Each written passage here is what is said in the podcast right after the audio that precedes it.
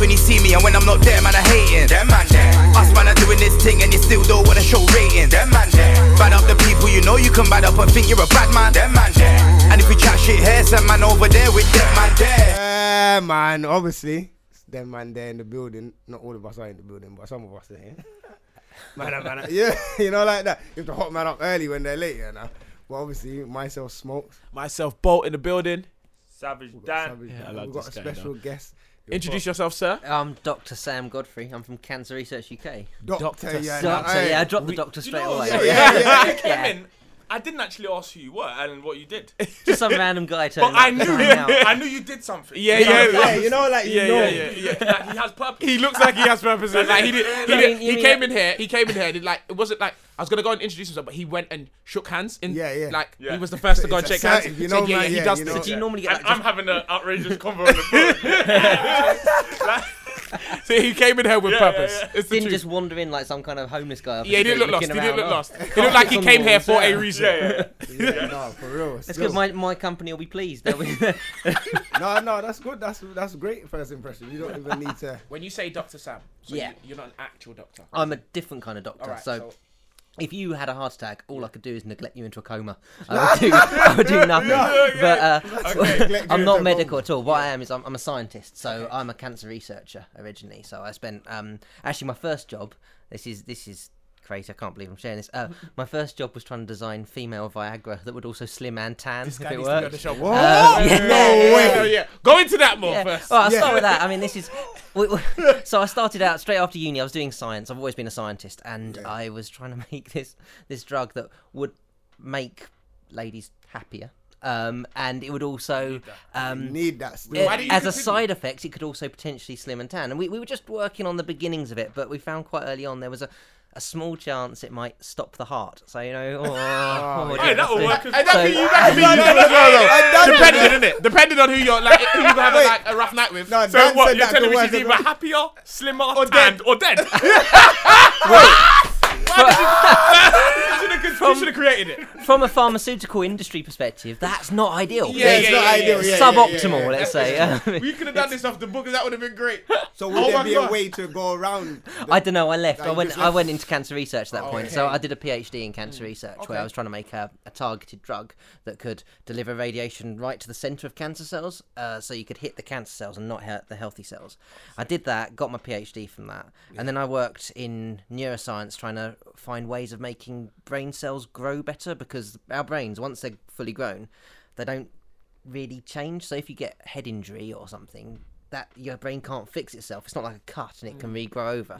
So I was trying to find out why, and I did that for a couple of years. I realized I much prefer speaking about science than doing it because I'll be honest, I was all right at science. I wasn't great. I was kind of. It's kind of like, you know, I'm like Alex Ferguson was an all rightish player, but he was a much better manager. That was a Man United reference. Waiting for him. I got 100% in my science GCSE. Oh, I was the first person in my school to do it. Good work. I didn't get 100%. Wait, what happened? You didn't want to go forward, no? He did something fun. Science became less important. There's no science to be nicked at all. Okay. One main question I have then. What is cancer? Can you explain what is cancer? Break it down. Really good question. Like, we are made of cells. Okay. So there's about something like 10 trillion cells in our body. You may have to re-answer this question, by the way. I'll probably do it better next time around as well. We're about 10 trillion cells. So there's more cells in my finger than there are people in China, which is just nuts. These cells, they grow all the time. So, like, if they didn't continue, because they get old and broken down, like a car, you have to replace bits on a car as it gets older. And so our body is always churning over and redoing it. And the way it does that is every one of those cells, when it gets a bit ropey, it kind of shuts itself down, and at the same time another cell makes a copy of itself, so you've kind of got like this. That's good. That happens all the time. Yeah, that's good. That happens. If it didn't happen, we'd fall to bits by about the age of 3. So it's like, it's really important. It's also how we grow, and anyway, it's like it's vital. But imagine if you'd had to like photocopy something. I know people don't photocopy anymore, but like if you did photocopy something, you kept photocopying the same page again and again and again. After a while, you're going to get like quite crap looking copies. There's going to be like smudges on the copy and so on.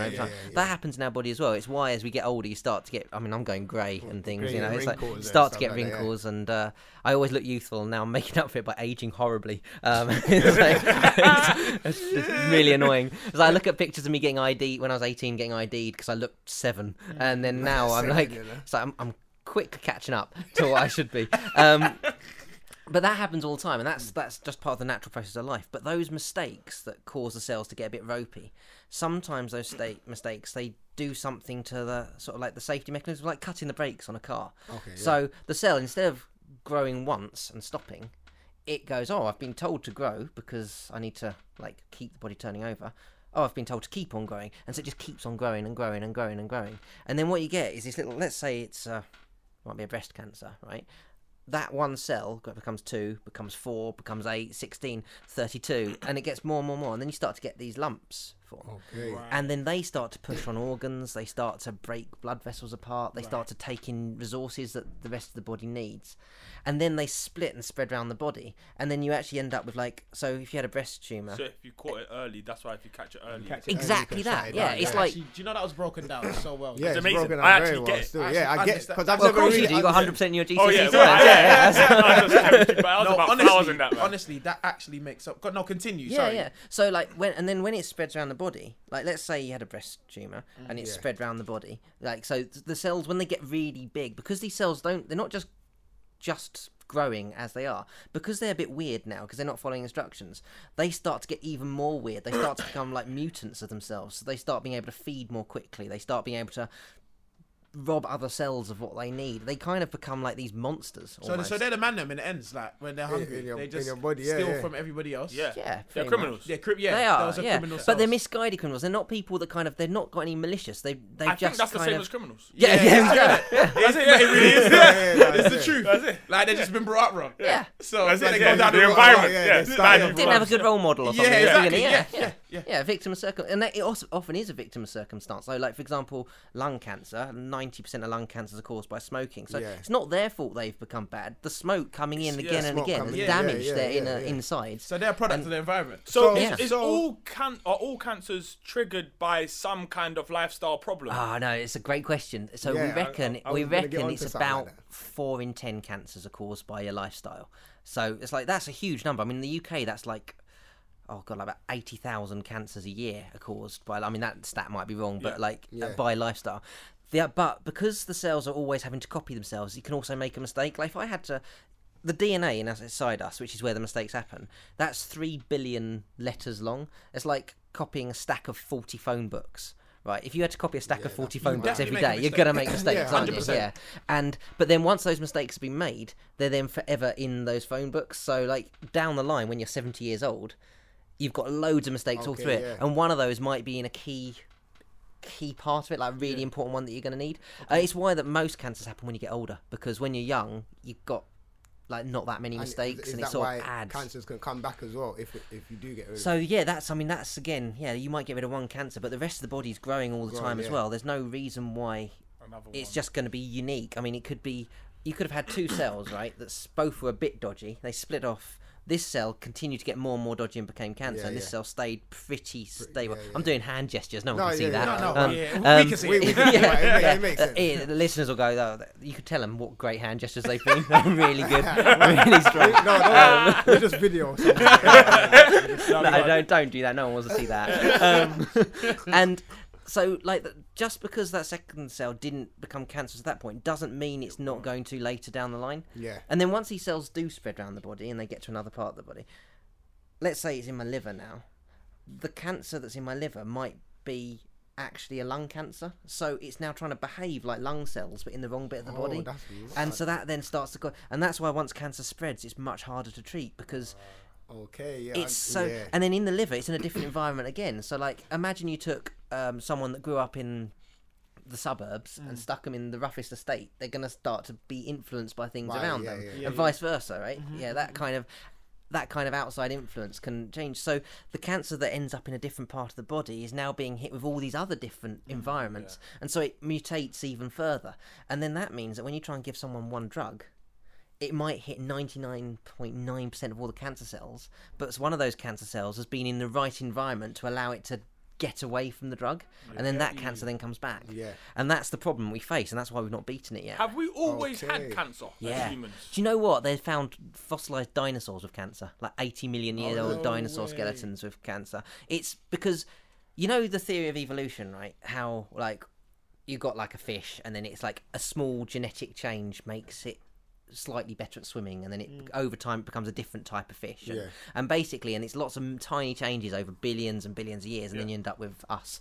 That same thing, that those changes, right, that shape evolution, those same changes, if they don't give you a survival advantage, they can be very similar to things that cause cancer. So the reason we're not beating cancer is it is basically evolution gone wrong. It's the same process. It's got 3 billion years head start on it. But what if somebody could gone wrong within DNA? So yeah, exactly. Hypothetically, if somebody could survive cancer, they are a mutant, like a stronger version of a human, effectively. If they can survive it without treatment, you mean? Yeah, as in if they let it grow, but it turns them into some kind of the monsters. Well, no, you know what? Like, do you know what? There is something in that, because there's actually the science world, I've seen papers, and they call it hopeful monster and horrible monster. That's the actual scientific terms they use. Okay. And basically, a genetic change might be good, so it might give you wings, and I mean, that's really simplified, but it might give you wings and you'll become a bird. Or it might be shit, basically, and cause things to go wrong in your body. So they're the two things.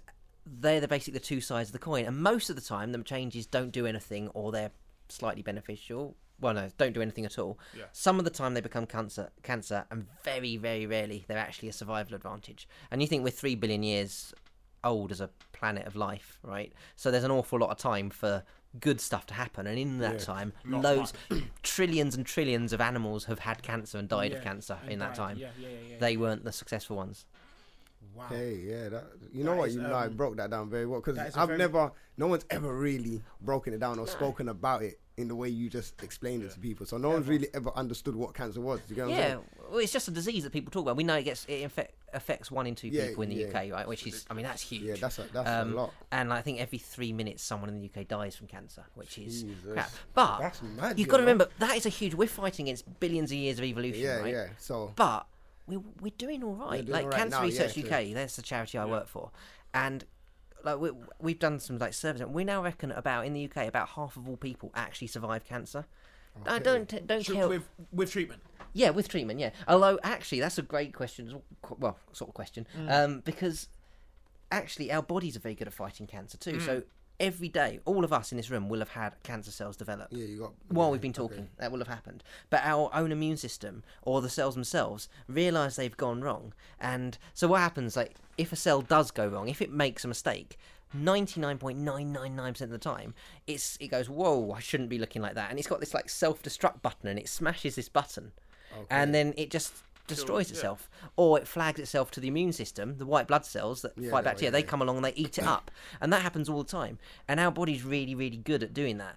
And it's only very occasionally does a cell come around, and it presses that button, and the signal doesn't work. It's like, you remember Tom and Jerry with the broken wire. They press the button, and it's like the electricity's not getting through, and the dynamite doesn't go off. It's kind of like that, and that's what cancer is. Because it's similar to like. Maybe this is just going off a bit of cancer, but my cousin, she's got lupus. Right, okay. And she had an event the other day, and she opened my eyes to lupus as well. But that's like when the body attacks itself. Yeah. So if she was if someone say with lupus was to have cancer, it would be a lot worse for them, because their body cells inside can't fight off. Do you know what? It's possible. I mean, I don't actually know about the rates of lupus and cancer, but I mean, the immune system plays such a vital role in protecting us anyway. That if your immune system, so we do know that people without immune systems, for example, HIV and things, they're prone to more certain types of cancer.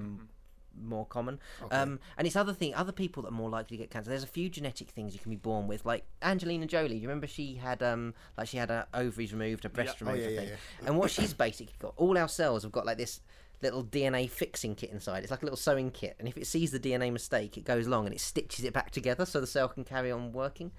And she doesn't have that sewing kit, so if a mistake happens, the cell can't fix itself. So the chances of her getting the mistakes is much greater.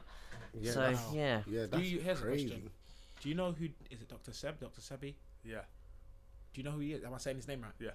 Do you know who he is? No, I don't know. He's a doctor. He passed, innit? I think. Yeah, he passed recently. Oh, so a medical doctor. Yeah. Yeah. Right.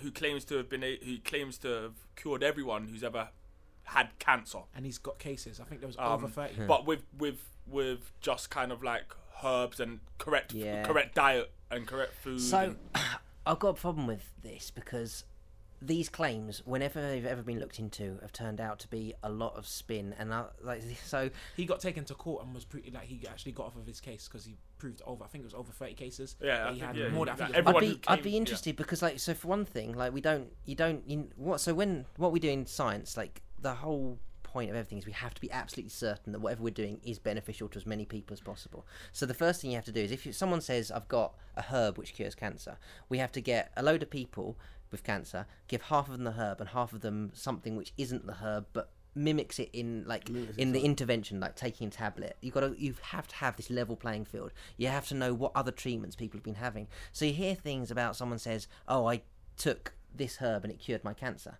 But that person also had chemotherapy and radiotherapy, which we know cure cancer. So how can you attribute it to the herb? And then you get people that only take the herb and they die, and people don't write about them. They just kind of conveniently forget that. So I'd be interested to see the data. What these people, if it is the case, I would be so happy if what he's doing really, really works. Genuinely, there are drugs that are used which take their origin from nature. There's loads of stuff where there's really interesting things happening, but we can't ever prove it works for everyone all the time. And what I want these people to do is basically come forward to the science community and go, look, test this for me and let me read it. Like, I believe in this. I've got the confidence to put this out to science rigor. And these people don't tend to do that. They don't tend to actually open it up to the scientific rigor that's needed. I don't know. I think he was massive. Well, I feel like the government has got the word of it. It's balance in your body, he would argue. As in, like, whatever you. I mean, a healthy lifestyle makes a big difference. We know that. We know that. But what is now considered a healthy lifestyle? Being a vegan. You're so lost. No. Because there's a lot of vegans now saying, it's everything in moderation, isn't it? I mean, you need a healthy diet, a balanced diet. So we know things like eating loads of red meat ups your risk of bowel cancer, but we're not saying cut out all red meat because I mean I love steak. I'm not cutting it out. But don't eat it don't eat it every day. Yeah, exactly. Because I think Hugh Jackman had to be on a red meat diet, innit? To be Wolverine. Yeah, I mean, Wolverine, he's Wolverine. He's pretty much immortal, so he's not though, is he? No, he's not. Yeah. Oh, that makes sense. For him to build up, unbelievable. Yeah, for him to build up, he had to eat a lot of red meat. So that would have been a problem. It's things like you need everything motivated. Like avoid too much sun, like particularly if you're kind of pasty like me, you know, you don't want to be out in the sun all the time because skin cancer's a bit of a problem. Don't smoke, makes sense. Yeah. And then it's things like we've shown that people that exercise are less likely to get cancer. Yeah. But the thing is, it's always like you'll always hear these examples of like a 90-year-old guy that drank a bottle of whiskey a day, smoked 30 a day, and he's really healthy. The thing is that you'll know this like all the time. Like we love stories which stand out. The guy, the 90-year-old guy that smokes 20 a day. That's an amazing story. Yeah. It gets told everywhere. He's the only one. He's the only one out of everyone. Most of those guys, they're dead at 60. You know, it's kind of it's not cherry. So I think this is really my real point is that it's very easy to look around the world and like let's say you had 100,000 people taking herbs for treatment and they're having other treatments as well. And they've all got cancer. And you suddenly find 60 who've had like what looks like a miraculous recovery, and then you'd say, look, these 60 people, and you talk only about those 60 people. It's really convincing. It's really convincing that, and it's going to get people to go, yeah, I'll do that as well. But there's other people that maybe that didn't work for. And also, what about the What about the several 100,000 people that had normal treatment and also survived? Like that surely should be given equal worth, but it's not as good a story, so it doesn't get out there. Yeah, it doesn't get out. And we have one of my big problems, and this is, and again, I don't know about this guy you Dr. mentioned, Sebi, so yeah. Dr. Sebi. I'll have a look when I leave. Definitely, but I'll be genuinely interested.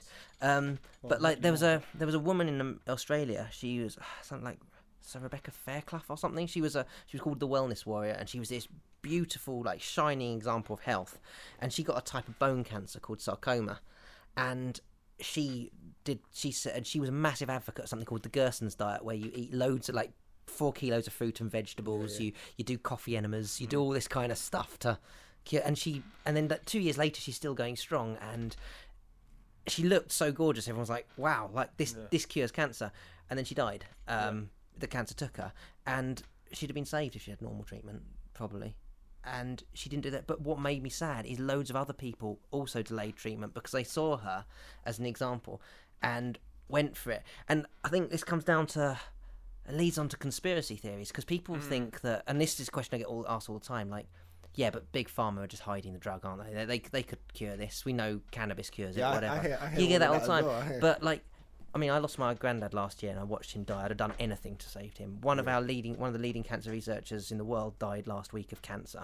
Like, do you think really that scientists would take one for the team to keep a secret, which would make them billions of pounds anyway? Like, they just wouldn't. If there's a good treatment out there, we will look at it, because, and particularly charities like Cancer Research UK. The conspiracy theorists would go higher than you, though.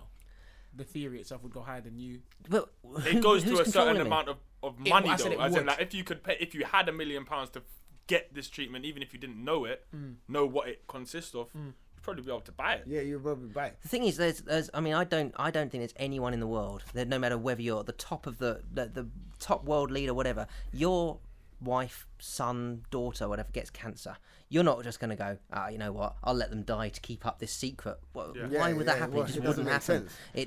And I think the problem with the argument against that is it kind of dehumanises. Scientists are humans too. There was nothing that could be done for my granddad, and he went from being the most brilliant man I've ever met. Like, he was so intelligent. In about 2 months, he went to being unable to speak, unable to do anything, and then he died. And it like broke my heart. Yeah. I would have given him. I mean, if someone said like eating a dead mole would have cured him, I'd have fed him dead mole. I would have done anything to have helped him. Yeah. But the fact is, there wasn't anything to do, which is why we have to keep on researching. And when we hear stories of people saying this works and that works, we need to look at it, and we need to get together and go, does it work? Because if it does, this is amazing. There'd be nothing better than putting ourselves out of work. There's loads of other questions that scientists could argue. Like what you said, I don't even think it would put you out of work, because we'd do something else. Because you do something else. Yeah. What you're saying is, I've got more than one skill. But not even that. You probably will still have to keep researching to make sure this is keep working because you're saying it's from way back, how many years even dinosaurs had it. Yeah. So this has been a continuous thing. So everyone's always gonna. I mean, cancer isn't one thing. Cancer isn't even. Do you get what I'm saying? We say cancer's 200 diseases. I mean, it's not. It's way more than that. Cancer is as unique as each person that gets it. So this is why you get different from yours, even if it's named the same. It's why you hear two people. Yeah, exactly. Like, you hear two people, both breast cancer, both get the same treatment. One dies, one doesn't. Why? Because their cancers were completely different. Yeah. And so now, actually, so one of the things we're doing at Cancer Research UK is we're starting to move towards looking at people's genetics of their cancer and matching the best treatment for that cancer. We're not just like using a one-size-fits-all approach anymore. We're going, right, well, we know that based on the way your body works, based on the way that cancer seems to be growing, this drug is going to be your best bet, and then with this smart molecule which is going to stick to it to slow it down, do all these things. But for you need a totally different approach. Yeah. If we can start doing that properly, well, cancer would be scared if it was a real person, wouldn't it? It'd be for real. So different approaches. You know. Are we saving more people now than we? That's a good. That is actually a question. More people now survive than die. Statistically, it's amazing. So here's the $1 million question, or $1 billion question, or whatever it is. How do you eradicate it completely? You don't. Basically, we'll never eradicate cancer. Never. You don't think there will be a time? I don't think so. No. I think we'll get to a point when it'll be like, you know, if you get like ear infection, you go to the doctors, they give you antibiotics, your ear infection gets better. You don't die of ear infection anymore. Yeah. I think we'll get to a time like that. So because cancer is part of our natural processes, what we'll do is we'll start catching it earlier and earlier. How you doing? Hello, Scribs. How you doing? All right. Nice for you to join us. Oh, Scribs, nice of you to join us. You okay? You all right? Yeah. My host here. Just, doing a DMD thing. Apologies, everyone. How long have we been going for? Well, a minute still. You missed half an hour still. Basically, there's nothing left. He's going. Yeah. I'm done. Thanks very much for having me, guys. Sorry. No. So what was I talking about? The question was, just before Scribs came in. Yeah. What? How many minutes? 45 minutes late. The question was, 56. Will you be 56? Yeah. 56 minutes. Will you ever be able to eradicate cancer? That's one. So no, I don't think so, because cancer's part of who we are. It's cells are always going to go wrong. They're always going to start to misbehave. There are going to be a lot of cancers we can prevent by cutting out various lifestyle things, but because mistakes happen the older you get, yeah. and we're living longer and longer and longer, sooner or later you're going to get to a point in your life where the chances are, it's a bit like rolling, imagine you had like three dice, yeah, and you had to roll a 666. Sooner or later you're going to roll a 666. Yeah, let's pick another one. Oh, fuck. This is another number. Yeah, come on, man. There's so many numbers you could have been. Don't invite him in here, man. Do you know what? That's an Illuminati episode right there. Hang on. I'm comparing cancer to the beast. Yeah. That was exactly the same. Whoa. I'm sweating now. I'm sweating. I get what God, you do. You still, I don't do this stuff that often, do you? All right, let's say you got to roll 111, right? Yeah. Okay, so you roll it sooner or later. The more, like your first roll, you're not going to roll 111, probably. There will be someone somewhere in the world that will roll 111. The first round. That's a kid getting cancer, right? That's okay. Most people will keep on rolling, but the longer you do it over the course, eventually it's going to happen, isn't it? Yeah. And that's a bit what like cancer is. It's like the longer we live, like the more chance one of those mistakes is going to happen. So no, I don't think we'll ever eradicate it. But it's just the risk is going to be a lot lower, and we'll be able to deal with it when it comes. Yeah. So you said we'll probably, you can see it, and your hope is, and obviously with all the research you're doing, is that it'll get to the level of an ear infection, say, like you said. Yeah. Where we'll be able you'll to go in and they'll say, you'll go to the doctor. The doctor, I'm sorry, you've got cancer. The blood test that we've picked it up in, because that's where we'll get to, it shows you've got cancer. But don't worry, you're going to be fine. Yeah. I think we'll get to there, and I don't think we're that far from that. That's all right. But another question then. So once you get to that low level, because I feel like, not me, but a lot of people talk about this. Now, you as a scientist, Dan was a scientist. I know. You missed it. He got 100% on his science GCSEs. Biology. Everything. The whole smashed GCSE. It. No, that's it.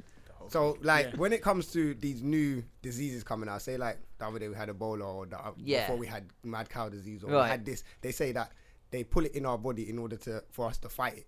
Yeah, or something. Oh, like when they make vaccines. Yeah, they make vaccines. Yeah. So they put the so your immune system gets used to it. Yeah, that's what it is. To get used to it.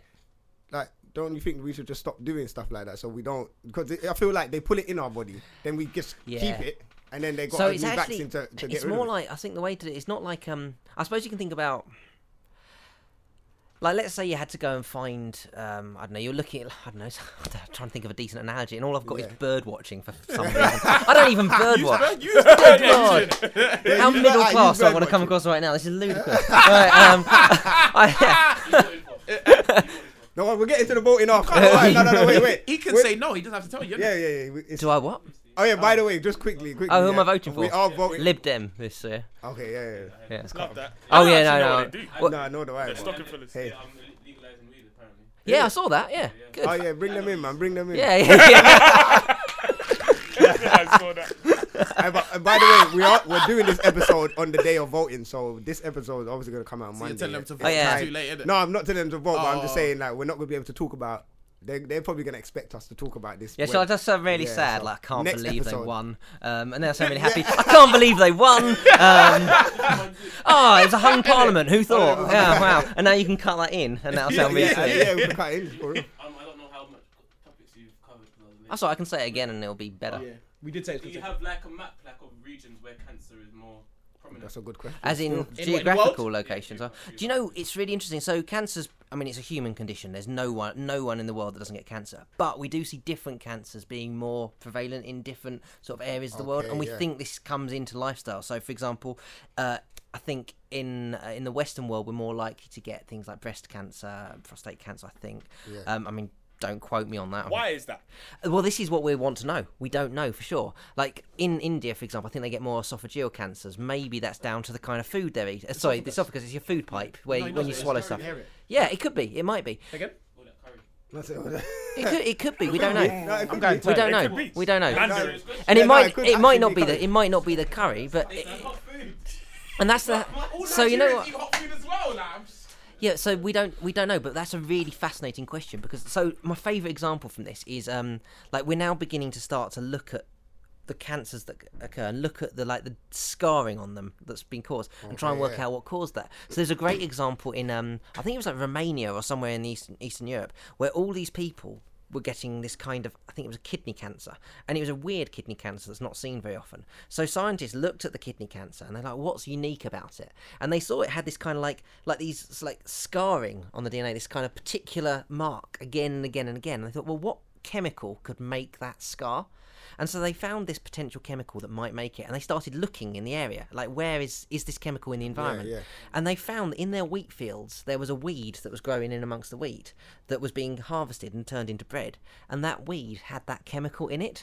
So they found it. But what's even more important, right, is they then went, well, hang on, where else in the world do we have cancers that are similar? And they found, I think it was Taiwan had similar cancers, and they drink a herbal drink that's made with that weed. So they've now found a potential cancer cause there. That's amazing. There seems to be a lot of natural cures for cancer, quote unquote. I don't know if they're real cures. Allegedly. There's a guy called Dr. Sebi. We've chatted about him. We just covered that still. Right, so what was the consensus? So my consensus is, if it's like, unfortunately, like from a science point of view, we always need strong evidence. We have to make sure that everything's tested fairly. Like these people that he cured, if they had other treatments as well, maybe the other treatments helped. You know, we can't be absolutely certain. So what I want these people to do is actually let scientists have a look at what they're doing. Let them really delve in, because if they have got something, that would benefit the whole world. We'd love that. But unfortunately, there's a few of these people. Some of them people are great. Some of the people, we've also got to look, if they're making lots of money out of it, I don't know about this guy at all, but there are some people on the out there who are completely and utterly preying on people's vulnerabilities. There's a guy in Mexico, and people pay hundreds of thousands to go and get his treatment. The treatment doesn't work; they die.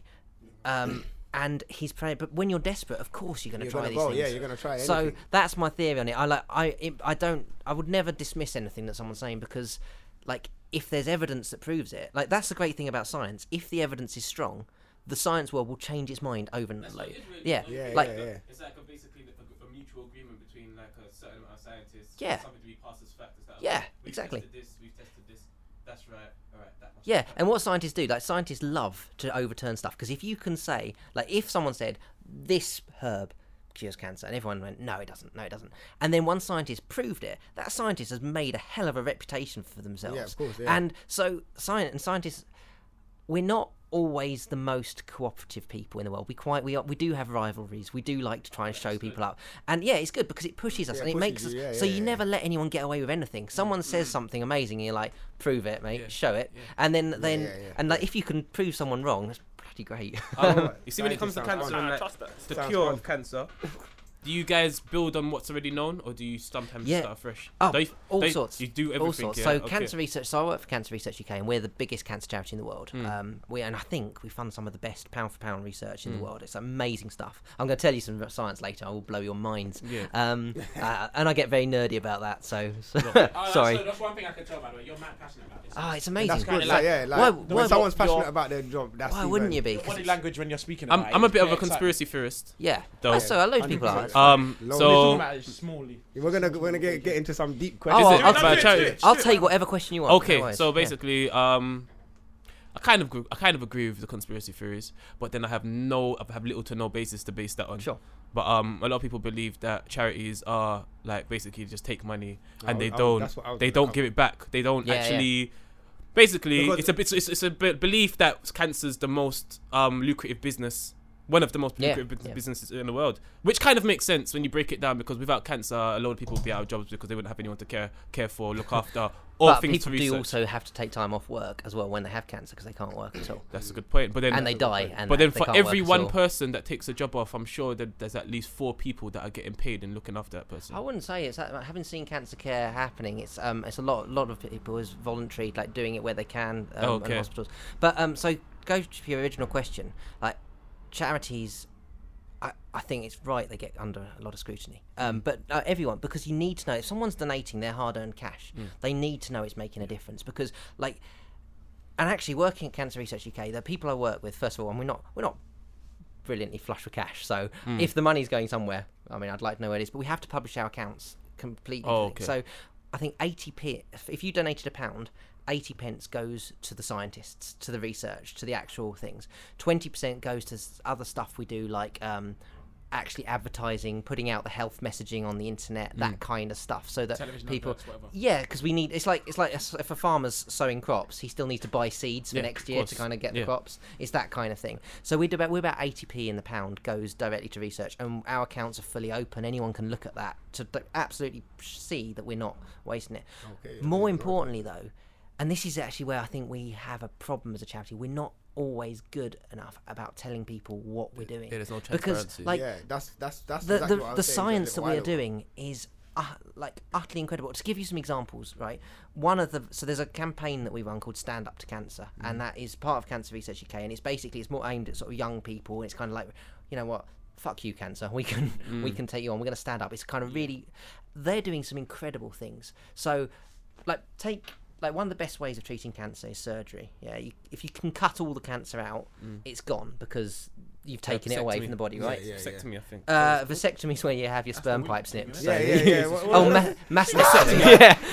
Mastectomy. A vasectomy is if you don't want kids. Yeah. So mastectomy is the. So vasectomy, mastectomy, that's the two different. Yeah, a vasectomy just means a cut, basically. Okay. So I'm gonna get the slip yet. But I think the vasectomy is the vas deferens, hence that word. Okay. Yeah, there you are. So who'd have thought I'd say the words vas deferens on. So you cut the cancer out, and that's great. So if you had a lump, let's say you had a lump in your kidney, they could take the lump away, and they could probably take away the kidney if they needed to, because you've got another kidney. But if you've got that cancer in the brain, you can't take away extra stuff because you want to take away the lump, but you can't see where cancer begins and ends, so you need to take out some extra stuff, and you can't take that from the brain because someone might lose the ability to talk or think, or it could be horrendous. So one of the things that Cancer Research UK have worked on is this treatment where you take this drink and the drink washes around your body and it soaks into the cells, and when it gets inside the cancer cells start to clip that chemical together into a crystal, and that crystal glows in the dark.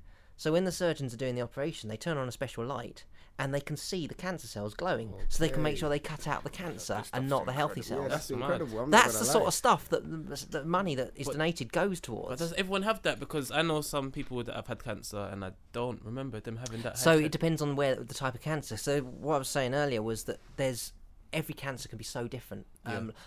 You can have two people let's say Wilms tumour, which is a type of kidney cancer, and their cancer could behave completely differently, because even though it's in the same part of the body, it doesn't mean it's the same. In the same way that, we've all got two arms, two legs, but we've all got very different skills in life, It's kind of... cancer's really variable. So we're now moving towards a point, so that type of thing is only used in a type of brain cancer. It's not used in other bits of the body. Okay. But we're trying to develop similar things for other bits of the body. We're also doing things like, for example, you mentioned viruses earlier, we were talking about that. What if we can use viruses to actually fight cancer for us? That's what Cancer Research UK are doing. So one of the ones we're doing is, do you remember hearing about the Zika virus? Did you see that? Yeah, that sounds like some Resident Evil shit, create a virus to kill cancer and then it turns into some next virus. Well, this is the thing. Yeah, it's also another virus. Zombie apocalypse. Yeah. But actually, if you're a scientist, it's not. I mean, I couldn't do it, but you can find out by studying the virus how the virus causes its problems. So you can get rid of that ability from the virus, and you can make the virus safe. And we've been doing that for years. We're perfectly capable of doing that. The Zika virus hits fast-growing cells in the brain, right? The cells which are growing really quickly.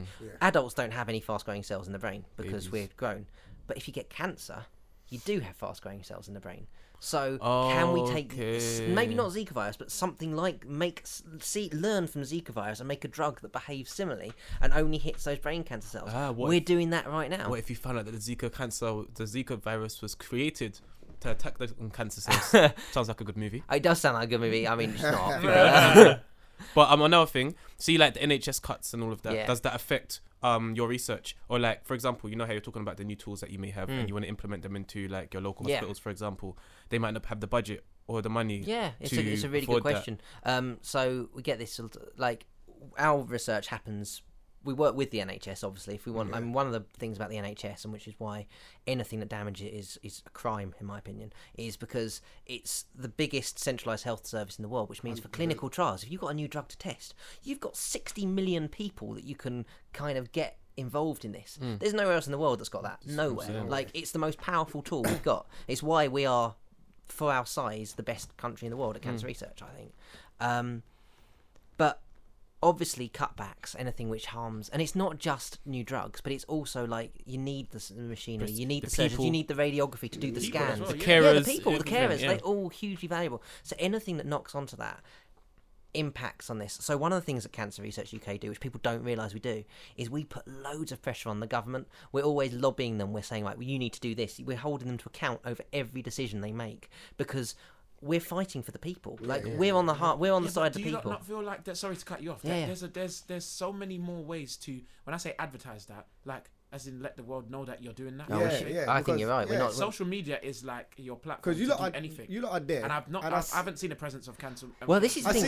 You know what? No, I'm just saying. And that's my... As in, when you see maybe cancer research, you see the races that they have, or the run-ins and stuff like that. It is advertised, but it's not advertised explained on what you do. It's just like, it's not cancer research. If you didn't just say that just now, you know what I'm saying? If you didn't just say about the fact that you lobby against governments and put pressure on them, if you didn't say that, and I was having an argument with somebody, but and somebody said that to me, like maybe one of our lot that might know that, I'd be like, what are you talking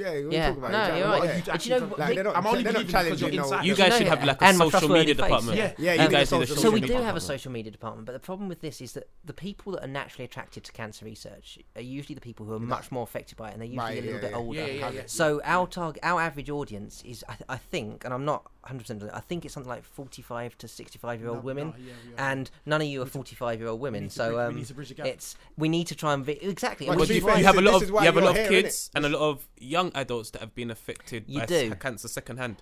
But then the thing is also, maybe... You mean like if the person, say their family... Yeah. But then the other thing we get is, and like a lot of the way we talk about stuff is to try and like say, stand up to cancer, fight cancer, you know, join us to help our scientists beat cancer. And what we found quite often is that when we then go out with actual science messaging and say we're doing this or helping, we're doing this, people aren't always that interested because it's often, and I think maybe we're doing it wrong. I don't know, but like it's. Because I find whenever I talk to people about it, they're really suddenly going like, oh, I didn't know that. That's really cool. And the same, we've got a team of people who are like me, and we go around, but there's only about 10 of us. And there's a disconnect between cancer and us, if that makes sense. Yeah, like, you don't really think you'll be affected by cancer until it hits you, and when it hits you, you're not going to go for a run because it's too late. You get what I'm saying? So I mean, that's... And to be fair, this is why we're probably bringing you here to kind of give more awareness to maybe even like our community. Do you know what I'm saying? It's people who we wouldn't normally reach. Yeah, I see young people that have cancer, and it's like wow, like how come? People younger than me, people that I've known, girl that I went to college with. You get what I'm saying? That are young people, they have cancer. Yeah, it happens, and some of. Like one might have survived, and a couple of them die, and it's just like rah. It's like you kind of turn a blind eye to it until it happens to you, and it comes and just wipes you away, and then it's like Russ. You get what I'm saying? Yeah, totally. Like it's mad. I mean, I'll be this. I had that as well. So even though I've been working in cancer research for years, I'll be honest, the reason I got into cancer research wasn't because I wanted to do something about cancer. It's because I was interested in the problem. Like as a scientist, a lot of my motivation was that's a really cool problem to try and tackle. And it was only when my granddad died last year that, like, I properly really got what other people were going through.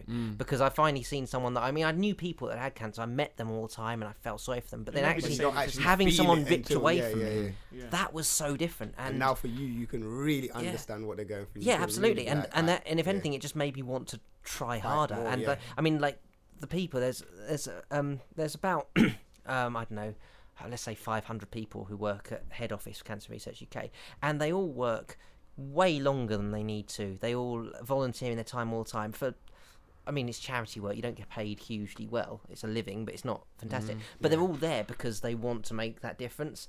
And I think most of them probably are there also because they've had something like that happen in their life. It's amazing. We have some people, we've had even some of our donors, like high profile donors, who they were doing something and then someone goes in their life and all of a sudden they're just invested in the cause, and you often need that kind of personal connection before you really engage, because otherwise it's just a problem that happens. So anything like AIDS or so it's like another illness, or even like terrorism. You see a terrorist attack happens in Kabul and 50 people die and you're like, oh, that's sad, and that's it. And then it happens in Manchester or London and you're like, we was going to get into that as well. You know? I heard that, because this we can probably just get into it now as you just said it, but that's the same problem that I was thinking, because Theresa May will come on the, they asked her the other day, would she kill 100,000 men, women and children, blah, blah, blah. She'd be like, yeah, I'm willing to do that for whatever cause. And then when it comes over here, it's on the news for 5 days, 6 days. It's not even 100. It's not even 100. And it's bad. And I'm not saying like it's not bad, because it's still bad for, and sorry to the families that it happened to and everything. But compared to what England's going to do to them, it's like, bro, why are you not so shocked when they come back to us? You lot are going over to their country. They're telling you to leave them alone. Yeah, that blind eye is similar to the blind eye. Yeah, it's the blind eye. And we don't really... Yeah, when you see it on social media and you hear the people dying, like, oh, a bus got blown up in Syria or something. Yeah. It's like, okay, cool. Like if your next door neighbour gets robbed, right? You're going to be a bit more kind of edgy than if you hear, oh, the guy over in Milton Keynes got robbed. Yeah. So what? Yeah, and and I do understand. I think it's a human survival thing as well, isn't it, though? Because, like, we're pride, like we're a pack animal, really. We kind of live in communities. You look after your pack. That's how it works. And because we are still animals, like whatever, like we may have higher thought, but we're still animals. And we talk about it every week. I'm saying, well, everyone that comes on here somehow agrees that we should be in the jungle. I'm telling you, we're still animals. So I love that. I want to make a spear thrower. I watched it on YouTube the other day. And I'm gonna go somewhere to a wood soon. I'm gonna make myself a spear thrower. And they're hard to throw, you know. No, but the spear thrower though, it's like a stick with a little hook on the end, and then you get the spear as well. And when you just flick your wrist, and the spear flies along. Seriously? Yeah, apparently, yeah, it's really good. Yeah, that sounds mad still. Yeah, seriously, you should check. There's some guy making it on YouTube. It looks really easy. Looks really easy. He said it was that confident. Yeah, looks really easy. Yeah. What area are you coming from? Like, where do I live? Yeah, like, I live out. I live south. So I'm actually from where they film The Only Way is Essex. I'm an Essex boy originally. Okay, Essex. I used to go to the Sugar Hut, if you've ever seen it. So, yeah, I've heard about that. Yeah, still. I've heard about that place. But now I live out sort of near Brighton, I suppose, would be my nearest big town. Okay. Because my wife's doing a PhD near there, and I needed to be on the train line into London. So it's a little town where not much happens. Mm. But like bank holiday weekend came up, and someone said, "Is there anything on in Uckfield?" So where I live, and it's a place called Uckfield. That's and then they and what a name. Yeah, I guess it does. The sign's amazing. So you've got, there's a river that goes for it called the River Uck, and so it says River Uck, but they've had to cut the sign so it cuts in close to the Uck so that no one could put an extra letter on the front. Okay. Makes me laugh every time. Nowadays you don't even need the extra letter. Yeah, no, you're right. Yeah. Nowadays, see, look, there's a gap that you doesn't even know. No, I had no clue. I'm saying there's a river full of Uck in your town. That and that, I had no idea about that. Like river flowing right through over there. No, I mean, I had no idea Uck meant anything other than sounds a bit rude. That's it. So, I have a question. You see the Queen Mother, yeah? I heard she caught cancer twice and she survived. Yeah. Do you know what kind of treatment was she getting? She'd probably got chemotherapy, radiotherapy. Over half all people now survive cancer. Is it? Yeah. It's there are millions of. I mean, she would have got the best treatment, everything. But.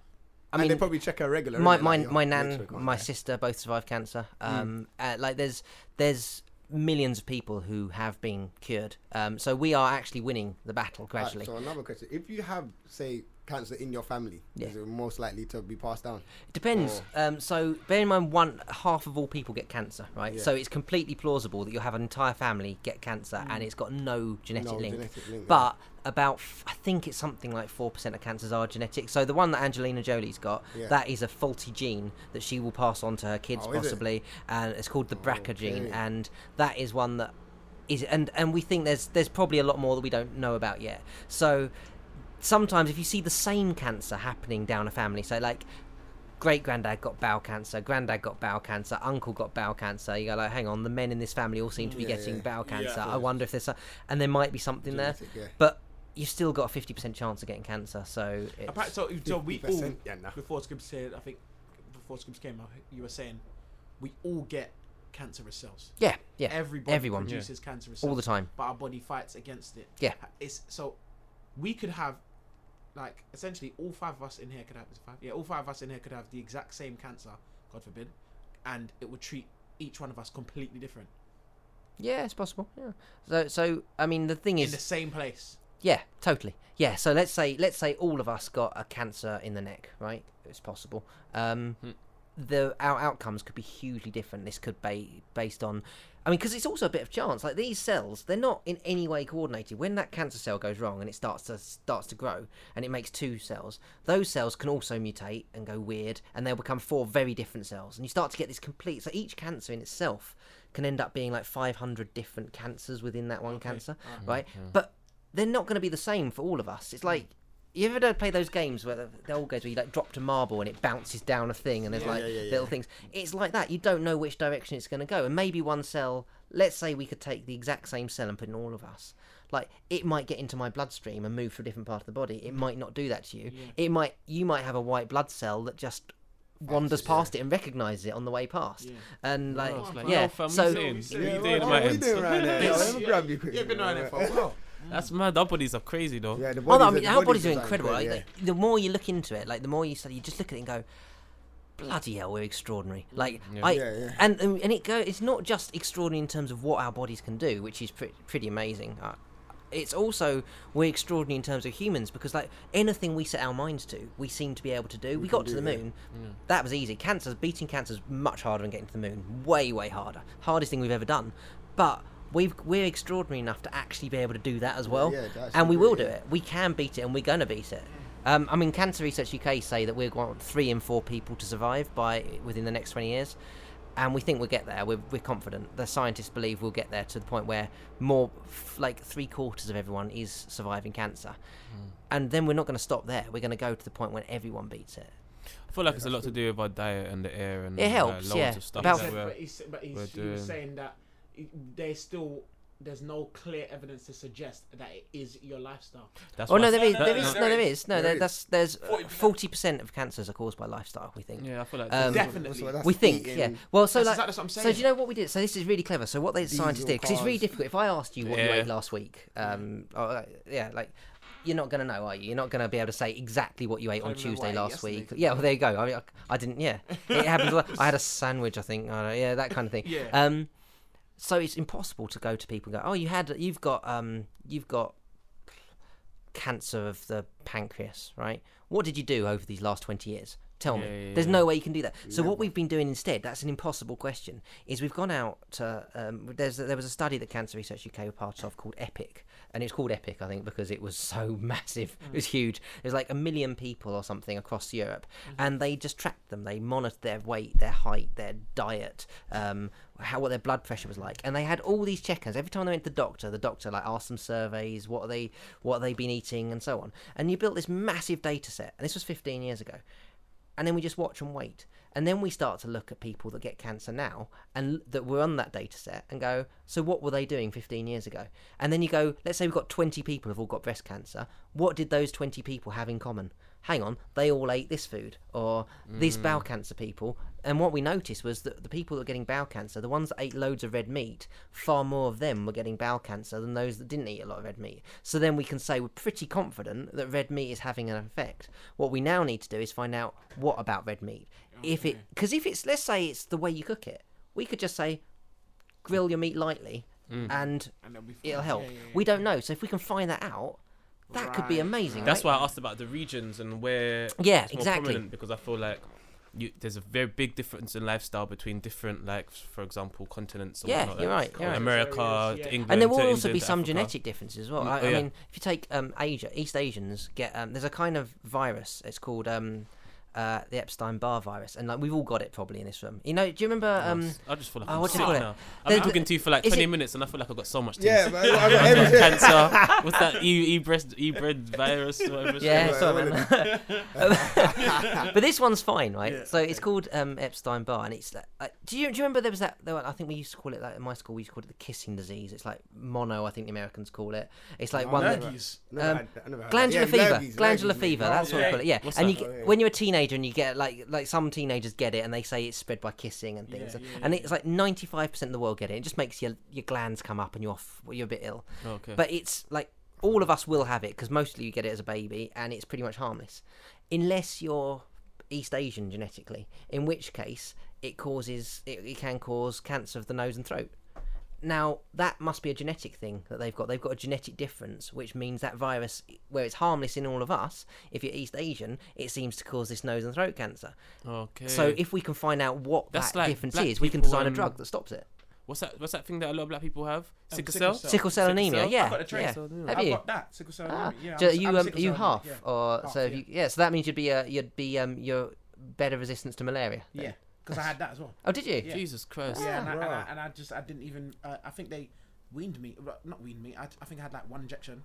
I didn't really do treatment. I didn't get my whole treatment. Oh, yeah, you didn't know that, did you? That's really cool. I got it in Nigeria. Yeah, I think I told you. I don't know. And I think that's what helped. They said that's what helped with my brain seizure. Is it? Yeah. Interesting. Yeah. So maybe, I don't know if your listeners know, but sickle cell anemia is where you've got this basically a different genetic change, which means that your red blood cells, instead of being nicely round and like a ball where they can take on loads of oxygen and everything, which is what their purpose is, they end up looking a bit like a banana if you've got the full trait. And then because they look a bit like a banana, that means that when you've got low oxygen situations like climbing mountains or being in an aeroplane and stuff, people that have that sickle cell anemia might pass out because they can't get enough oxygen to their brain and so on. Okay. But if you've only got half of that, only half of the faulty gene, you tend to have normal looking cells, but it means that the malaria bug, which actually infects the blood cells, it can't gain access into that blood. So they think that's why, that because they would have expected probably over time sickle cell anemia to have actually been wiped out, because it's not really a survival advantage, but the malaria thing is a survival advantage, particularly if you're in the tropics. So that's probably why I beat that then in Nigeria. Because I had malaria in Nigeria. I know, it's crazy. Beat the case. You've got a natural bodily defence against malaria. So, and then that obviously that means as well, just a quick question, sorry, I know it's going off topic, that if I had a child with somebody that was sickle cell trait as well, then they would have sickle cell. So it depends on, so basically you have to have two genes, you'll have two versions of the gene, right? You've got one which is faulty and one which isn't. It's kind of a bit like if you draw a little grid, so you've got like A and B, and let's say A is sickle and B's not, so you've got A, B. If you're a person you had a baby with had A and B as well, you'd have a 1 in 4 chance, because it's only where the two B's line up. If they were BB, then you would have 3 and 4, I guess. BB, hang on a second, I'm really struggling to think. You'd have two would have sickle cell anemia properly, and two would probably carry the trait. Got you. God, I tried to do. That's called Punnett Squares, if anyone's interested. I've just done some genetic Punnett Squares on the podcast. Yeah. You'll remember that probably from your 100% GCSE. I don't remember the human genetic code. I knew everything. Did you see the video of the those guys that attacked? Yeah, they put out a video yesterday. Yeah, I saw that. Can the conspiracy theorist in me come out again? What's that? Yeah, do it. Oh, you're talking about the free London attackers. Yeah, the London attackers. Yeah. I've seen the one about them changing clothes, like the police. Oh no, but that makes sense. Wow. That's terrible. Because I feel like you would change into riot gear, whatever it is, if you're going to take a threat. Yeah. That's silly. But the only query, like, people probably riding out for that. Like, man, they're changing clothes and turning into the terrorists and then lying down on the ground and acting like it was them. Yeah, it's a bit far. I mean, the resolution on that thing, it was like filmed on a calculator. Yeah, that's what I'm gonna say. That's my thing about it. I see every single video that was being filmed, it's awful, isn't it? It's been awful. Like, yeah, I mean, I reckon if it was going off, I probably wouldn't do good camera work. Yeah, it would be. You guys didn't see. Remember, we're in London. Yeah, the most watched city in the world. That's not even my thing. My thing is this. The funniest thing is, you lot know I drive a bus, but I drive the bus to London Bridge. There's cameras everywhere around the area. So a lot of them aren't going to be released, though. I mean, they're probably not going to release. They've released one. That's what I'm saying. They've released one. That's the one I've got a query with. My thing is, when they're running up in the pub... Oh, you've seen that? I ain't seen that one. No, when they run up in the pub, man's on the floor and everything, but the camera's already out before they've run in. So how are you already filming before people... They could have heard a little kerfuffle outside. No. But my thing, my query is, the video that I saw was 3 guys, I think, walking... and they've seen one next guy and they've gone to attack him. Now, before they've even got my man on the floor, the feds have pulled up. In my whole entire life, I have never seen police turn up so quickly. No, because they were already... That was late on. That was the end. So they already ran people over. So you see the video that I saw?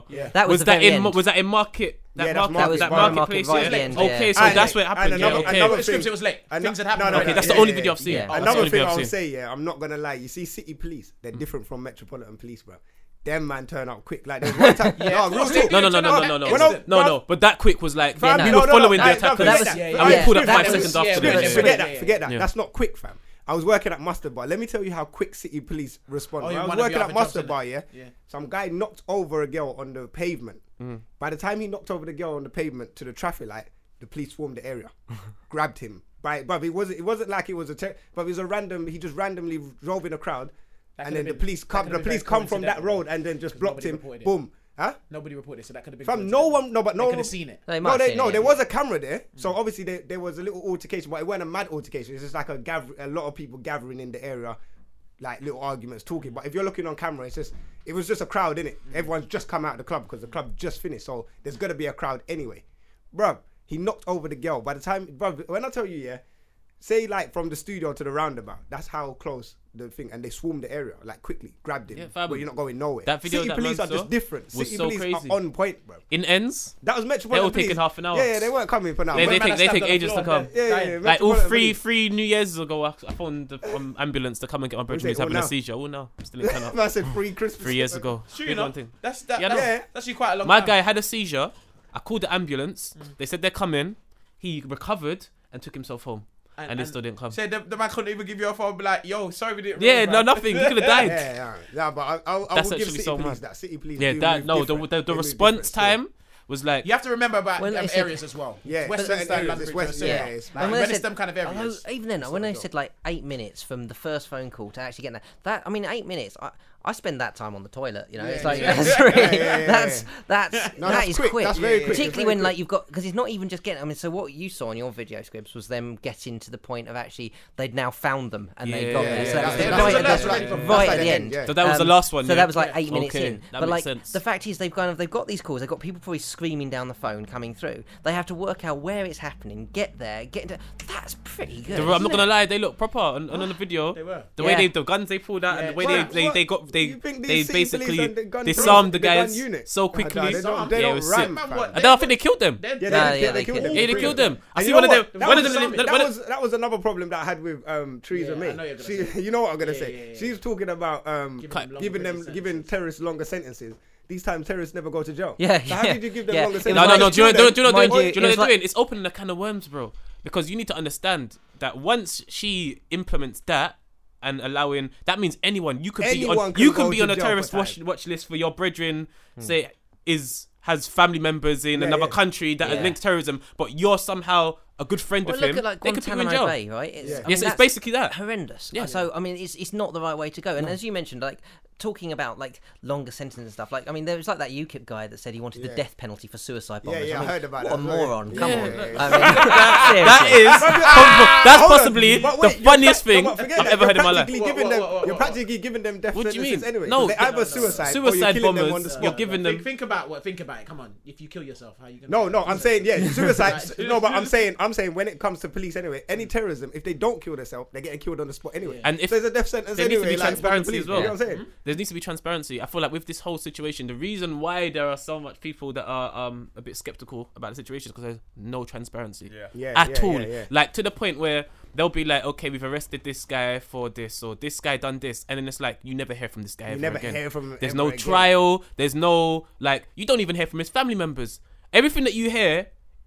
nothing that you hear is direct from the people involved. It's always like some secondhand. Oh, this person's father said this. What would you want? But if there was gun crime, it's the same thing. It's the same thing Jeremy Corbyn was saying with the Bin Laden kind of case. Fam, I mean, I watched Saddam Hussein get executed live on YouTube.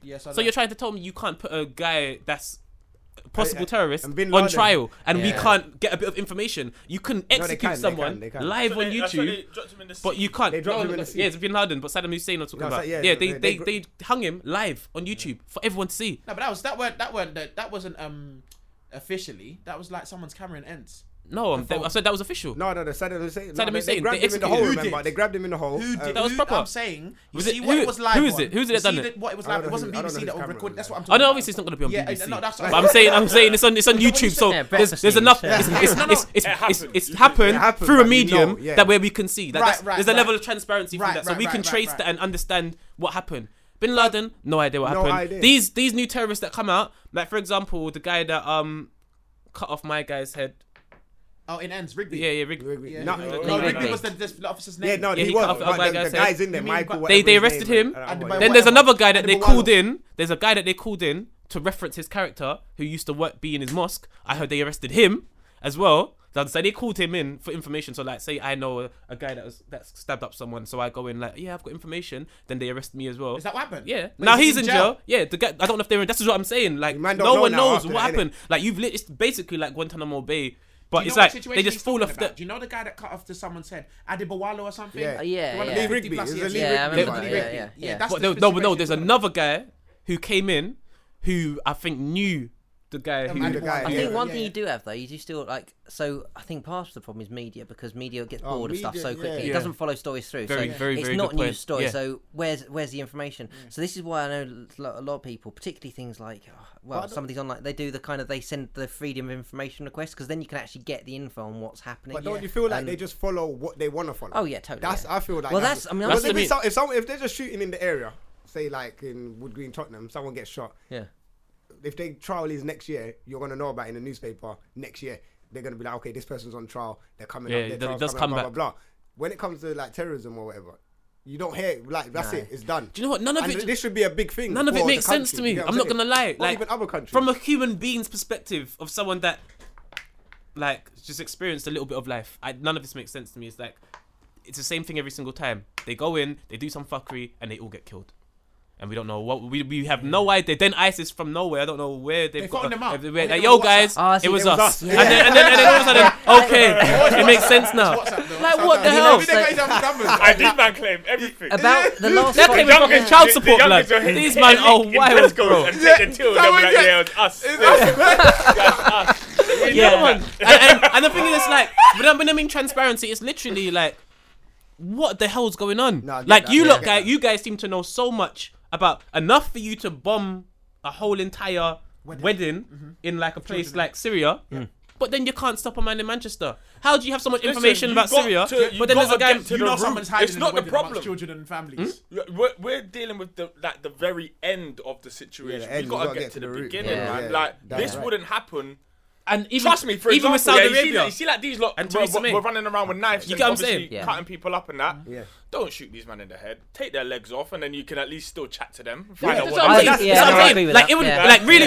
watched 24. Everyone's watched 24. Yeah, hopefully, you know, if you're coming up against a terrorist, you're gonna shoot him in the leg and then torture the fuck out of him. You're not just gonna shoot him in the head. That's what Jeremy Corbyn was saying. He wants to grab them. But it makes sense. Like, why would you execute? And that's why it puts doubt in my mind. Like literally, and do you know what it is? I'm not gonna lie. I'm gonna sound so weird and like a wacko when I say this, but I genuinely believe that everyone that's committing these crimes are people that are linked to something. So, for example, does anyone watch Scandal? Yeah, no, the best ever. It's a bit mad right now. You see the guy that stabbed. You see the guy that stabbed. Stabbed one of the people. Was it last week? Right. He's been on a show before on Channel 4. Oh yeah, the jihadis. Now I don't think these things are coincidence. I feel like these people. Like I wouldn't be surprised if these people got arrested. And it's gonna sound. This is gonna sound like some 24 shit, but I enjoy 24. So say you have these people. So you have elections coming up. And you want to create mass hysteria, false flag, like in Paris. Same thing happened in Paris before the elections. And then you tell these guys, okay, boom, we want you to do X, Y, and Z. Boom, go and do it. No, I don't see that. But do you know...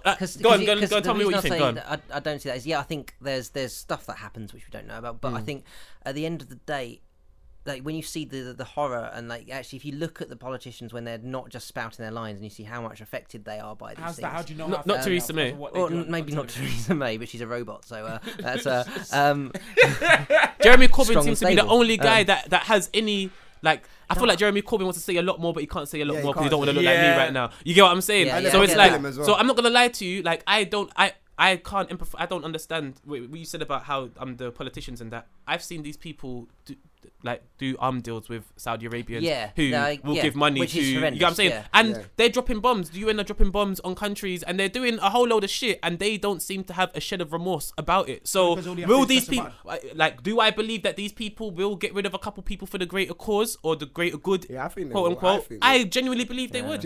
I feel like right now it's too much, like, it's like a weak 2 weeks, 3 weeks attack, they run into the election and all of this shit's happening. Random attacks that have, where when it's done, we're not going to get any information about these attacks. We're not going to find out who done it. We're not going to find out why they done it. It's just random attacks. I would say that. I mean, I don't. I think. First of all, I think you're absolutely right with the politicians talking like... I'm a cancer scientist and I'm talking about politics. I love hearing people's... I love hearing people's... point of views. But the... I think you're right. I mean, the lack of foresight when you go and... Some of the things that the country, the decisions they've made, like where to sell weapons, where to go to war, things like that have been... And of course, if you bomb a village trying to get one bad guy, but you happen to hit a little kid, then the family aren't going to care about what the cause. They can't care about your motive. They're going to care that their brother died by whatever. They're going to grow up in this country. So I can see that, and that is really short-sighted. And that's why I abhor anything which takes human life. I don't understand why everyone doesn't just govern their own country, because what are you doing with £3.5 billion arms deals with all these different? They've got something they need, isn't it? Nothing good can happen from a gun. There's not one positive. I know. Only bad can happen. Yeah. Only nothing or bad. Yeah. Nothing great can happen from this, innit? I don't understand why in 2017, with all this intellect that we think supposedly we have, that we think that war can still create peace. It's profit, bro. England still want to control these other countries. Bro, make peace. Well, it's so weed. It's so cool. If you want peace, that's what profit. Like that's... Part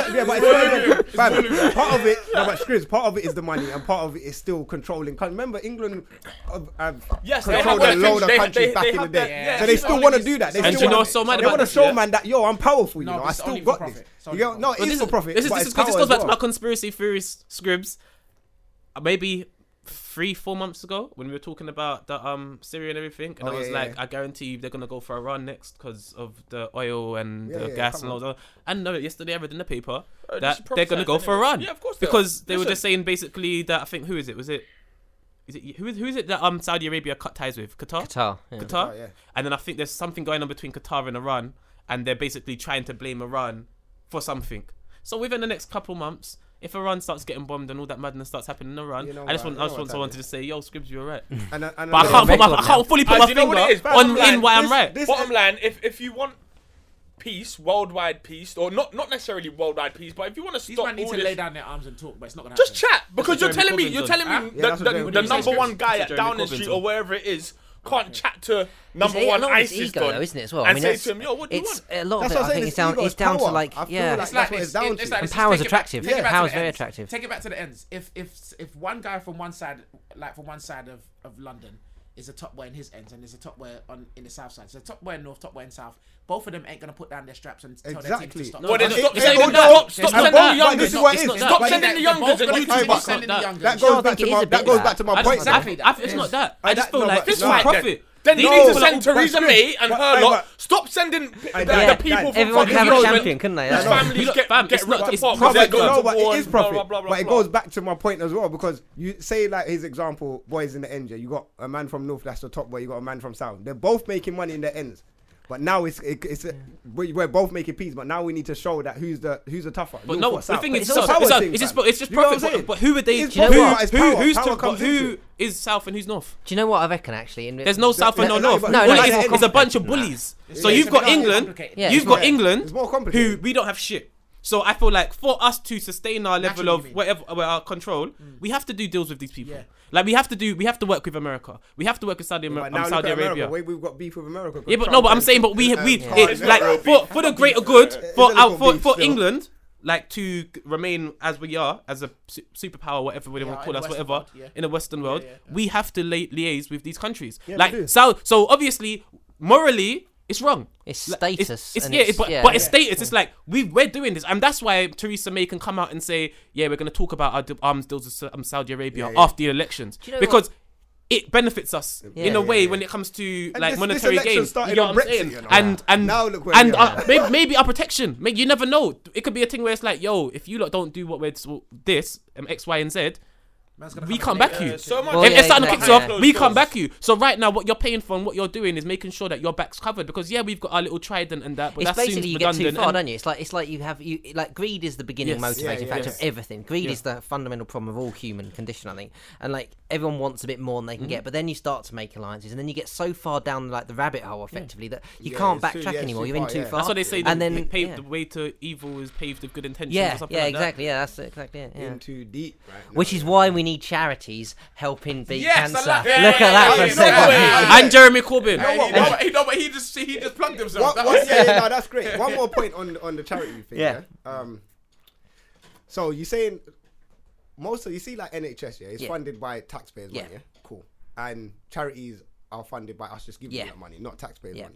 So if you lot get a certain amount of money, do you think you can help the NHS? We do. You give money with them. Well, we help. Like, for example, the NHS want to. So there's something called like the Experimental Cancer Medicine Centres, and this is where the NHS want to try all the new drugs around the country, right? Now, they can't do that alone because they've got limited finance. So we help them set it up. We give our expertise because we've got all the expertise that they need. Yeah. And we kind of help them do these experimental cancer medicine centres, which means that they can actually try the new treatments they want to try. So we work in partnership. It's like really important to us. Can you fund them, though? Yeah, we do. Yeah, we're giving money to them. We're not just... Yeah, we're giving huge amounts of money to that. And then they're putting money in as well. Okay. And because that way, together, like it's about... like I mean, if anyone working in isolation...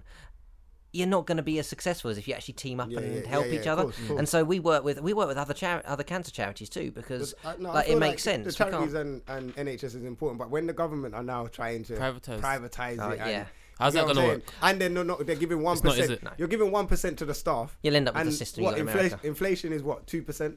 No, they're not making no money. You're losing money. NHS. NHS are getting 1% pay rise, but inflation is 2%. I can understand, even though privatising is not good, the NHS does need a big injection. No, it does need a big injection, but they're not giving that injection. Well, I'll tell you one thing which is quite interesting. So, like a lot of it, it boils down to talking about efficiency and like how things. So, to give an example, like if you got bowel cancer, you go to the doctor and they'd say, and they'd do some tests, and they'd basically send you off to sort of consultant, and then you'd come back, and then you go for another test and another scan. Basically, you get sent all these different places, and you wait for your letter, and you go off again, and so on.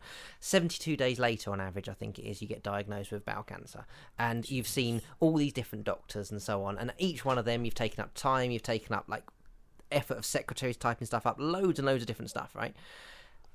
So what thing we're trying to do as a charity, Cancer Research UK, are part of this partnership where we're looking at all the other countries and going, okay, what do we do well that you don't do? What do you do well that we don't know? Where can we learn from each other?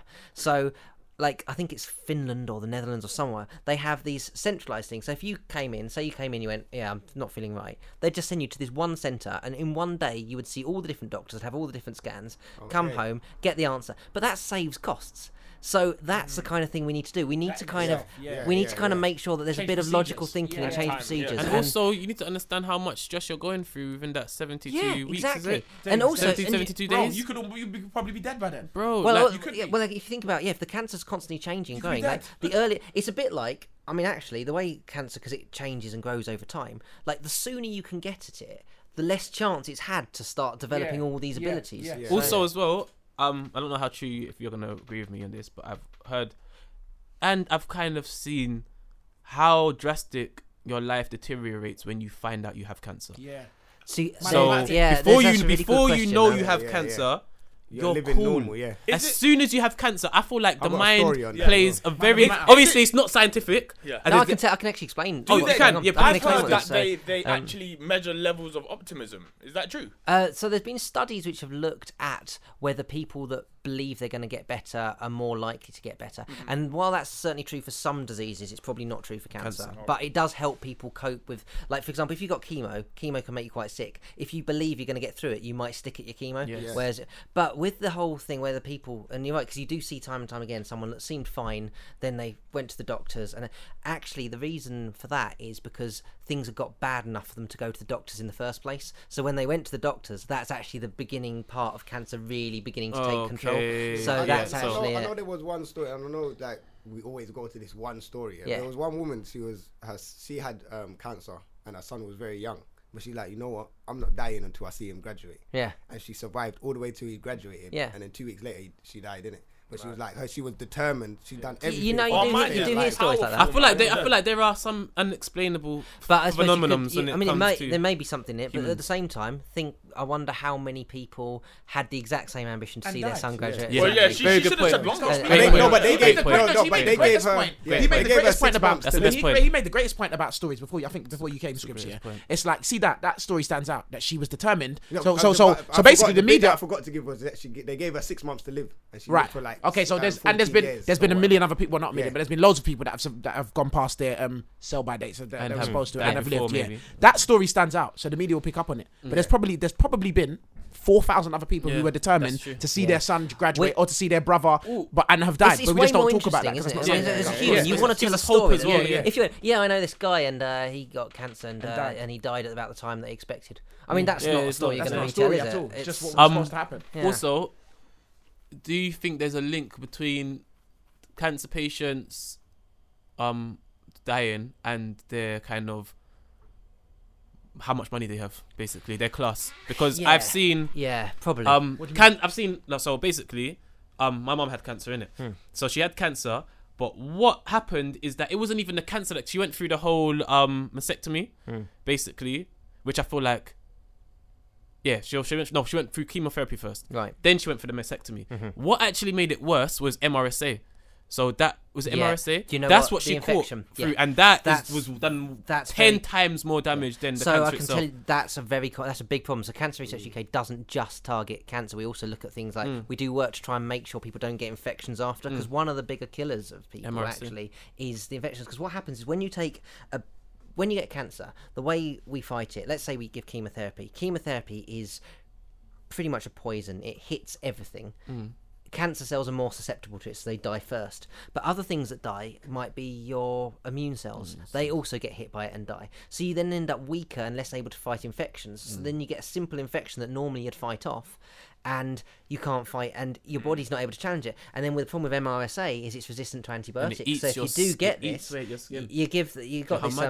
you've basically got this bug, and antibiotics aren't working on it. And then that gets whilst the cancer isn't the thing that does the damage, the cancer's caused the whole thing to happen, because it wouldn't have happened without the cancer. Because I feel like the MRSA was affected one of the things we're doing, one of the trials that we're doing is what happens in your body. Let's say you have chemo and it wipes out your immune system.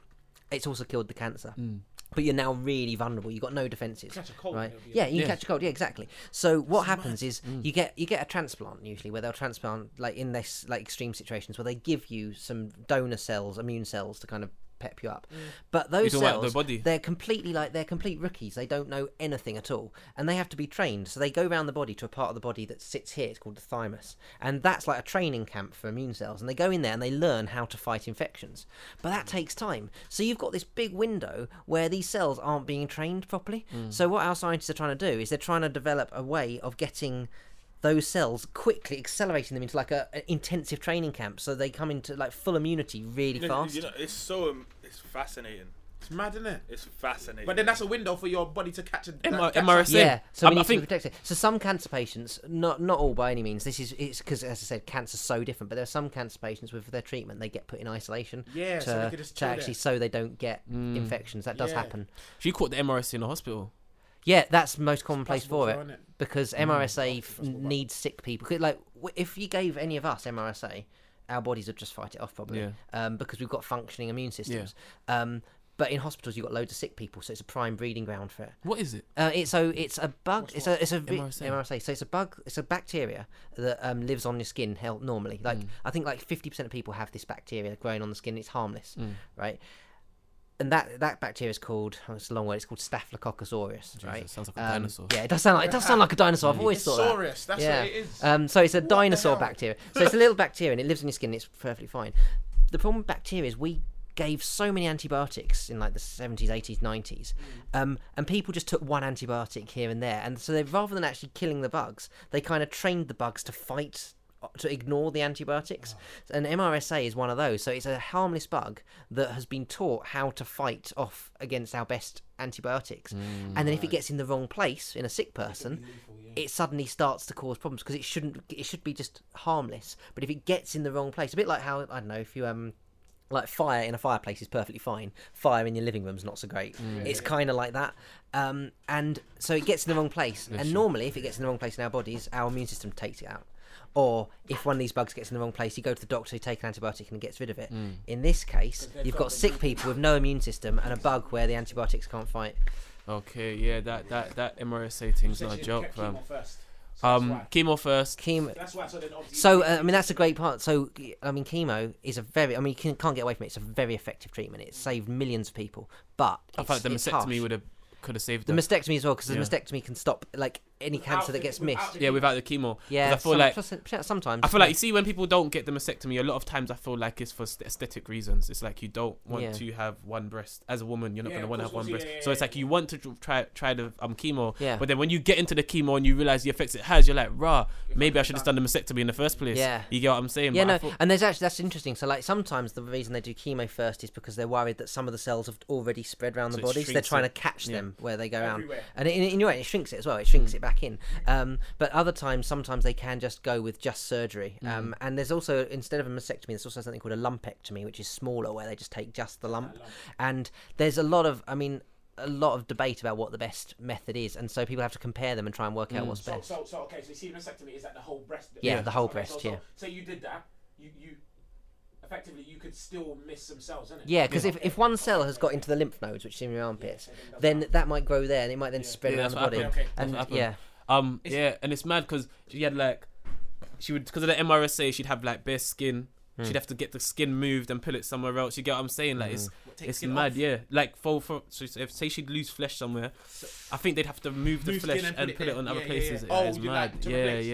That's mad, fam. Yeah, that sounds horrendous. Mad. Yeah, it was mad. Really horrendous. And back to your original question about difference in care depending on like social standing and background.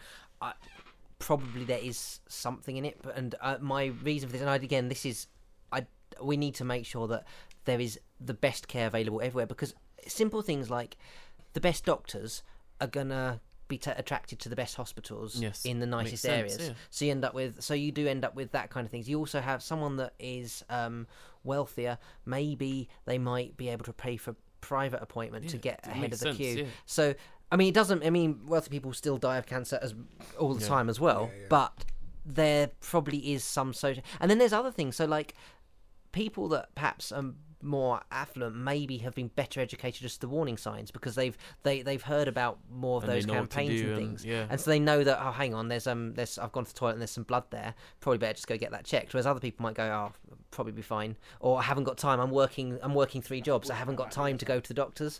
So I'm all of these things factor into it. So again, that's another part actually that I didn't when I mentioned that we did policy work, we do a huge amount as well about like doing research into why there are different like early diagnosis is the most important thing in the world. If we can spot cancer earlier, we can beat it.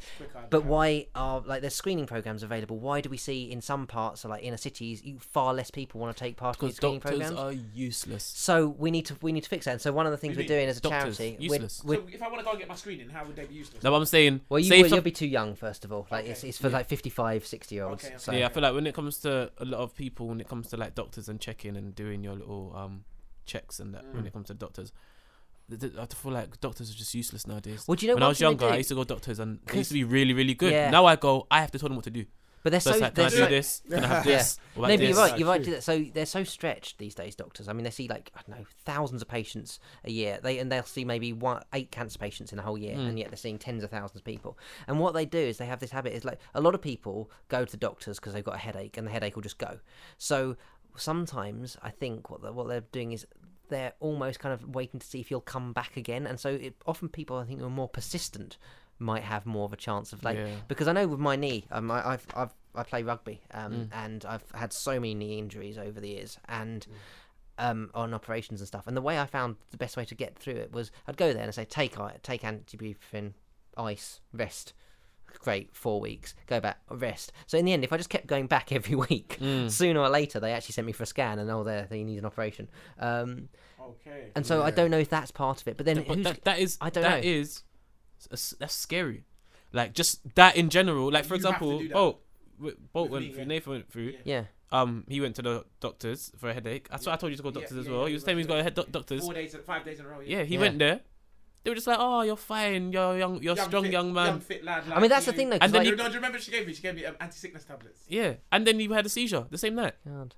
But see, the thing is, what doctors... That's mad, though. Yeah, that's scary. Like, they're literally turning people... Yeah. Some of these doctors don't even make eye contact with you. They use Google. They're just like, yeah. But, you know, but then it's not their fault. Because at the end of the day, they've just been put in that position. Also, like, I mean, you're a young lad, and they're going to look and go, I mean, all honesty, he's probably healthy. 99 people in this situation have just got a headache and it'll go. So they'll have gone, yeah, I think... Which means, like, in this case, they made a mistake. Mm. And that... So one of the things we're doing. So probably did to 20 other guys before that week, and they were fine. Yeah, exactly. But with cancer, like we don't every minute. Well, not every minute, but every day could count. So one of the things we've also now rolled out is we've got all across the country these people whose jobs are to go to the GPs and say, "This is what you're looking for. This is how we can help you." Here's in their face constantly, trying to make sure the GPs know the warning signs. Because if a GP sees 8 cancer patients a year and you've got over 200 types of cancer, they're going to go through maybe for their whole career without even seeing some types of cancer, but they're going to miss those signs. So we need to be in their faces all the time, teaching them, training them, and that's what we're doing. We're putting millions of pounds into that at the moment. Because when I used to work in retail, I used to work in Maplin or O2, someone that sells maybe Samsung phones would come in and then teach us how to use the Samsung phones and be like, this is how you use them. Yeah. So That kind of thing makes sense to implement that into exactly surgeries. Because I mean they're busy. They've got and they're going to be used to people who are just trying to get a day off sick. They're gonna how do you weed out the people that have done that? Go doctors try to just get a little quick note. Like come in. I thought about doing that, but I couldn't be bothered to even do that. Bro, that's the best way. I just take the day off. But no, that's us. But it's the best way. If you go doctors, get little doctors. No, I can't lie. Some doctors will like do it for you. Oh yeah, how long do you want? A week, whatever. Like that's what they're used to seeing. So it's kind of like. You've actually got a problem. Exactly. Someone's actually got a problem now. Right, so that's why you've got to make sure that we across the board. So I mean that's why Cancer Research UK doesn't want to just. We're called Cancer Research UK. People go, oh, so you just research, but like if we just did research. We couldn't actually. There's so much. It's like the whole picture. It's like you've got to look after mind and body and everything as well. There's so much when it comes to cancer. It's not just the illness; it's the lifestyle. Yeah, and then you've got other charities like Macmillan who are quite helpful. Like, they help people. They're the people who kind of like look after the sort of the like the families and stuff. Like if you're having to drive your mum every day to get radiotherapy, like we can't. So I mean, that's fantastic that they do that. And if our charity. Cancer Research UK, if we can get what we want to work, then eventually they won't even need to drive them to hospital because we'll fix them.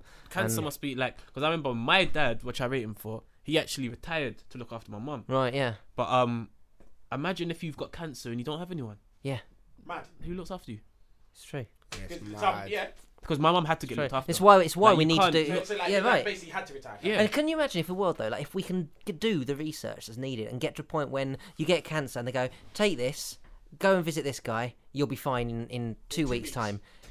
What a world that would be. That's where we want to get to. That would be incredible. If we can do that, like the quality of life, like the productivity, people can just do more. I mean, like the world would just be a better place. That's why I work for Cancer Research UK, because I think, as far as I know, we're the only charity that absolutely has that ambition. And if we can make that happen, that's... And it's 14 million people a year die of cancer now around the world. Jeez. 14 million. That's, is there not a small smidget of you that thinks, there must be a cure out there? No. Little conspiracy theories. It's too complex. I mean, but there has to be a point where you thought... Also, there are cures because there's millions of people who've been cured. So cures are there, but there's never one. Like because there's so much different types. It's so variation, so wide, and... So with the thing which is funny is like the conspiracy theories on cancer. If you've been if you know your science and stuff, you look at them and you're like, it's based on it's like Donald Trump's nonsense he says, and you look at him like, how can you believe that? Yeah. That is kind of how I see it. The more you talk about it, the more it seems like these conspiracy theories come from ignorance. It's like we don't know. That's the thing. Like, you can understand people's frustration. Like if you've lost someone and you've heard all of this stuff, like, and some of the conspiracy theories out there. Like I remember one of my friends who did a science degree, she emailed me this thing saying, this guy's got a treatment, is this valid?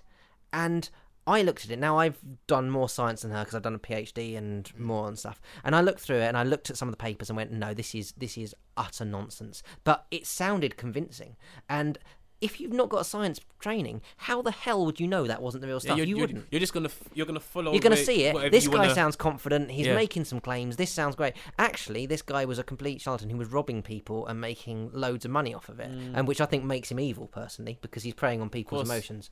But it's like, but how does a normal person? Everyone's got their specialties. I mean, like.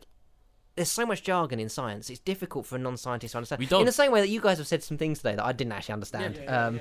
Because you've got your own language. It doesn't mean that any of us are kind of any like different to each other. We just got different languages that we can talk, different ways of communicating. I feel like that's what you're saying is right. I feel like when it comes to like the conspiracy theorists and that, I feel like a lot of it does come from a lack of understanding. Yeah. Like we don't know what cancer is, so it's like, oh, it's just an illness. They've got the cure. They're hiding away from us because it's $1 billion. When you listen to the show, he broke it down at the beginning. Yeah, he broke it down. But that's why I was saying we need more advertising. I listened for ages. I did it really well. You'll love it. Yeah. You know what? On that note, we've got to wrap up. I know Scribs probably got more questions, but that's why we need to come early next time. You get me? So boom. Just wanted to get that in one more time. # DMD podcast. Obviously follow us on the Twitter, DMDYEA.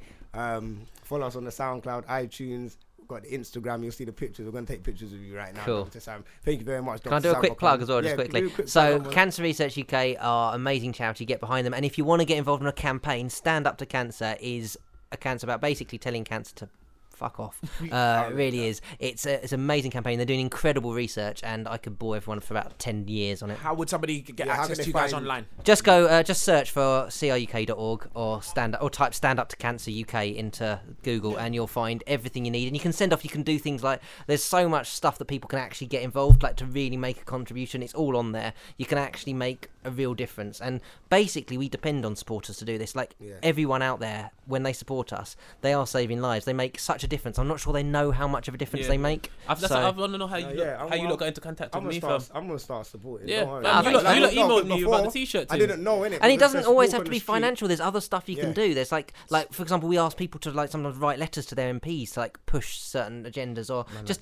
things continuously. Even what you're doing here, giving this platform, like talking about this here, that is as valuable as a donation. Because we're getting the message out there. 100%, raising awareness. Yeah, anything anyone can do. Still tiny things. No, I've loved it. It's been great fun. No, it's man. I told you to come here and then all of a sudden I'm not even here. It was kind of rock and roll. He was trying to give you the benefit of that. He's like, maybe. You know what it is? I got in. Well, like Tim, stop giving him the benefit of that. He's like, the guy invited me. It's got to be nice. You know? You